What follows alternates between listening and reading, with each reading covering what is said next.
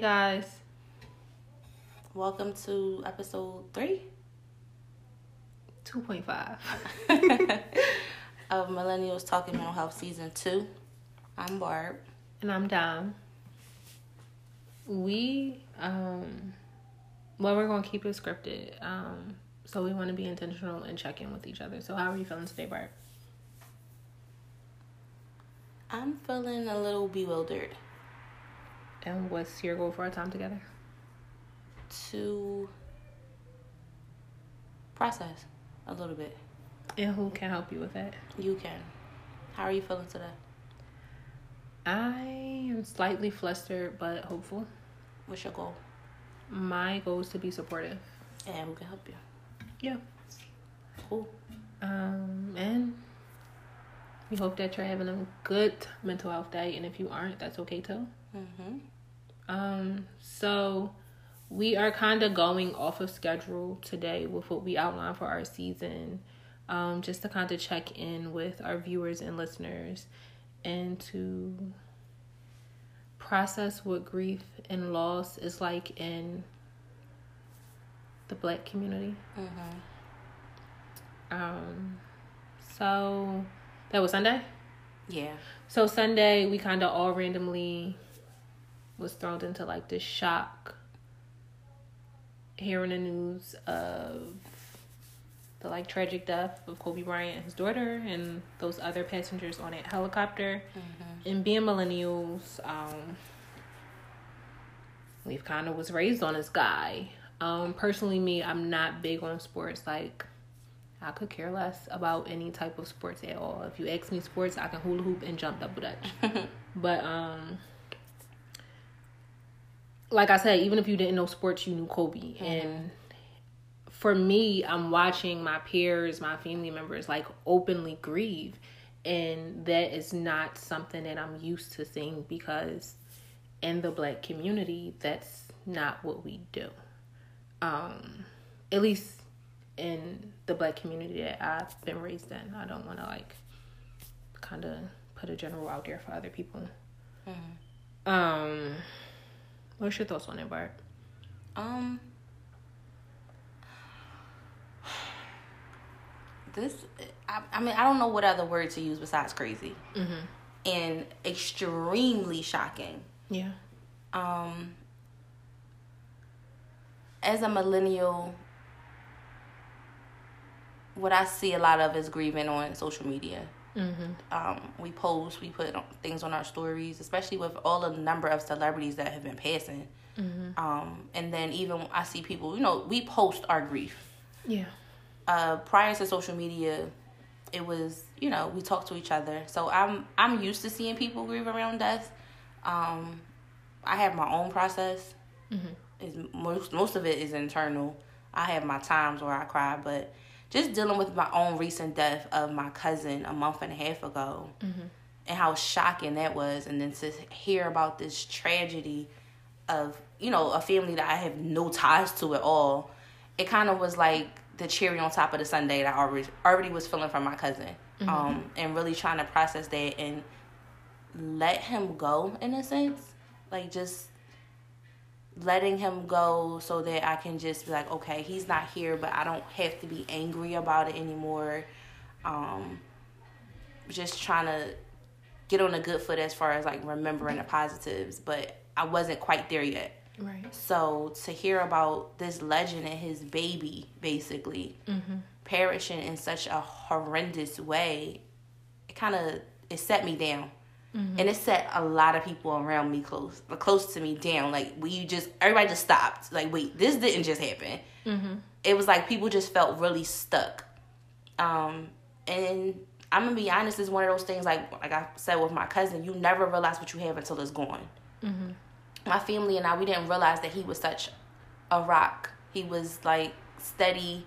We knew what to expect from him. He held us together. He was the glue. He was the smile. He was this. But we didn't know that fully until we can't call him anymore. He's not going to come to Christmas and he's not going to come to Thanksgiving and he's not going to make us laugh and he's not going to talk about whose food wasn't good or whatever the case may be. So when it comes down to Kobe, it's like he meant so much to our generation. he meant so much to basketball. He meant so much as a humanitarian. Right. Um, and it's just not something you think about on a regular basis. You just like, okay, he's he's he's fine, he's around. But mm-hmm. now it's like he's not. Yeah. So you have to go back and be like, damn, he did all this, he did all that. I didn't realize like this man was such that he his that losing him in this way would be such an impact. Right. Um.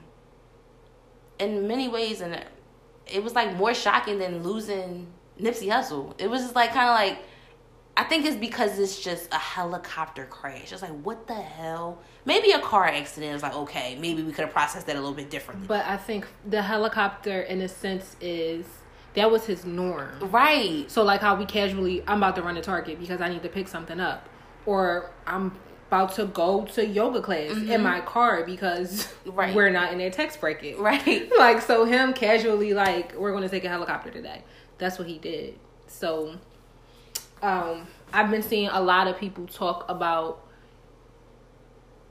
the death um and how it's giving them the strength or braveness to reconcile I beefs or mm-hmm. tension that they've had with friends and family. So different people are reaching out. I love mm. you. Hey, I'm sorry. Let's talk and stuff like mm. that. Um, people are more grateful for life. returning home. Yeah. Life, life within life within itself. Mm-hmm. Um, I've seen a lot of things around just like, you know, it's such a gift to return home at the end of the day from running your errands or working, whatever the case may be. So a lot of people are more softer now. A lot of mm-hmm. people are more grateful and appreciative of what they have. What they have. What's interesting to me is that it's taken a loss, mm-hmm. and I experienced this in my in my own family settings too. It usually takes a loss for families to come together or people to come together in general and just be like, we need to squash this. We need to do yeah. better. We need to be intentional about getting together, reaching out. Yeah. Hey, how are you? How are you doing? Stuff like that. Mm-hmm. Um, and it just goes back to how much of I guess an influencer he was, and we just kind of like dismissed it. Like it's it's it's stuff that we weren't aware of um, that he did, the impact that he made, mm-hmm. and um, without him being here now, you know, his legacy continues, and the little things that we're doing, like being intentional about um, reconciling things with um, loved ones. Yeah. I've seen people. Number one, I've seen like black men grieving mm-hmm. so hard because he was so important to them. He was a hero. He was. He was a lot of things. Especially, I mean, yes, he was a twenty-year Laker, but he I mean, was from Lower Merion and Philly. Like that was, you know, in a sense, our guy. And I think people, in a sense, love to kind of love to kind of hate or Kobe because it's like, yo, you, you from Philly, really but you're not you not repping right. us. You over there with the Lakers, but at the same time, it was still a level of respect that he had. Yeah. Um.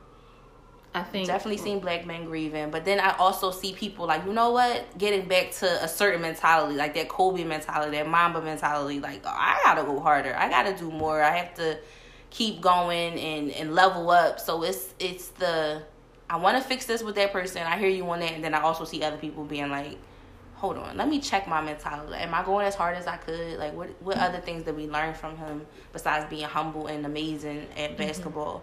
I think his drive and his commitment to whatever he put his mind to. Like Kobe was a writer. Nobody knew that. He wrote books. yeah. And was very proud of that. Mm-hmm. Um, so just the diversity that was in him, um, and then it's just it's so sad that he passed with his daughter especially it seemed to me like they were the closest not he not that he had a favorite kid but she was the one who really was like up under him like living in his legacy. Yeah like she was just up under him. You could just see their bond. It was just so crazy. Yeah. Uh, i also see a lot of parents grieving. Yeah. Um just being a kid and well, I am a kid, obviously, as I have mom, but um, being a parent, having a kid, and wanting to protect your kid and My not goodness. being able to, is is hard. Um, yeah, it's it's been a really tough process for everybody, not just millennials, mm-hmm. but um, my mom's generation, you know, my grandmom had said something about it, my younger cousins, you know, because little kids like, oh, I want to be Kobe when I grow up. Mm-hmm. You know, you it's it's just it's really sad, but and I always see the good in everything. Um, I am proud to see people coming together. I am proud to see people setting goals and being intentional mm-hmm. and and trying to move forward. Um, because for me, it's not a celebration of death; it's more so a celebration of life mm-hmm. and the impact that he's had, intentionally or unintentionally, yeah. on people. Yeah. Um, do you want to touch on the stages of grief? Because I wanted to, the conversation has just been going so naturally, but I did want to go back to what you talked about with your cousin and mm-hmm. how you just casually talked about the stages of grief.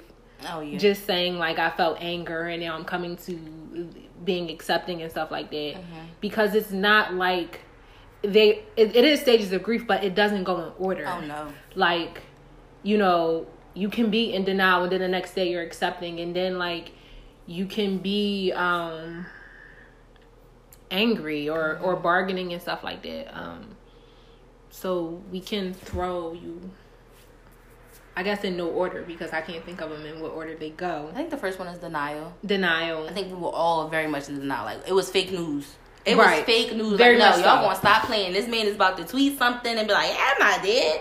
I definitely went to his page. Like, what is he doing right now? Let right. me see. Like, he gonna be live. Um. Right. Um. I think after denial comes. I think bargaining. Bargaining. I think. I think, and even if it's not bargaining, we gonna just flow right. and we'll post, you know, literature on it and stuff like that for you guys to see. But I think the bargaining piece. So assuming that we're all on social media and stuff like that, Lamar Odom posted something about being a former teammate and a friend and things like that. And one of the things that he did was bargain. And he talked about um, his drug use and being in a coma and things like that. And it's not a direct quote because I'm not looking at it, but he says something along the lines like, "Oh God, you could have took me instead mm. of him." Wow. And when we bargain, it's just like, Oof that's tough. you know i'm gonna take my life instead of taking his life mm-hmm. or you know i'm gonna do this so that to, you can bring this big right yeah. you know yeah. and this is this is all a part of the grief cycle one of the things that barb mentioned was anger and because in your mind it's just not supposed to happen to certain people mm-hmm. like that's how i felt about my cousin like him of all people not him it's not like it was just not okay. Mm-hmm. Like this was somebody who loved his daughter, was like an amazing boyfriend, a great son, an amazing cousin. Right. Why him? And you're angry and you, you're furious and you feel this rage to it's, it's my responsibility to solve this. Like I'm gonna go for everybody. I'm at everybody because why would y'all take my cousin, yeah. and then it goes back into the bargain. Like, and, and it's crazy when, cause, and I had this conversation on Sunday. It's like, damn, like you thinking of different people, like Kobe over this person, and it's no, that's not okay. Right. But this is what we do when we grieve. It's like um, this person was a good person, right? He wasn't living a certain type of life. Mm-hmm. Neither one of them is um, who I'm referring to. Yeah. Um, it's just like wow, that's that's crazy. Very common, in which we're all probably familiar with, is depression. That's a form of, um, that's that's one of the stages of grief and loss, and we talk about depression a lot. But signs and symptoms could be loss of appetite, mm-hmm. irregular sleep patterns, um, isolation, lack of motivation. Yep. Um, and it's it's it's very common and normal to be sad. Um, yeah. After somebody passes. Um, and I, I'm gonna just say this: like, if you didn't know Kobe and you're sad, that's okay. Don't let anybody tell you anything different. Like, because y'all saw how hard I went for Nipsey Hussle. Okay, I never even did I listen to his music prior to? Hell no. But I was a huge Lauren London fan, and that was her bay, and they just were like everything. so it's just you know. Um, I think you like We have these are these are celebrities, so obviously we don't know them. Mm-hmm. So we're not going to be at the funerals and things like that. oh, But I wanted to go, honey. I wanted somebody to buy me a ticket to Cali so bad. but, but we're also a part of it because everything was on TV. and that's and you're you're watching this person's story is on every channel you're seeing Mm-hmm. it on social media but for me watching the people who i'm close with grieve Yeah. because me i'm just sitting there like damn that's messed up Mm-hmm. but that's just how i handle my own grief Yeah.